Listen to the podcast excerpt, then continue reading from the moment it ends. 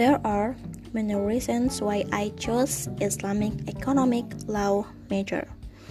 Actually, my father told me choose a law major. He wanted me to be a notary, but I feel unsuitable to be a notary. It's like not myself.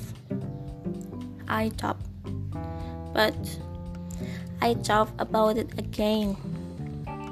I found a cool department that learns three sciences in a major law, economics, and religious science.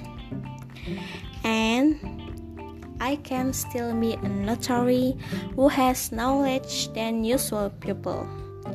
I can also become an expert Sharia economist and much more.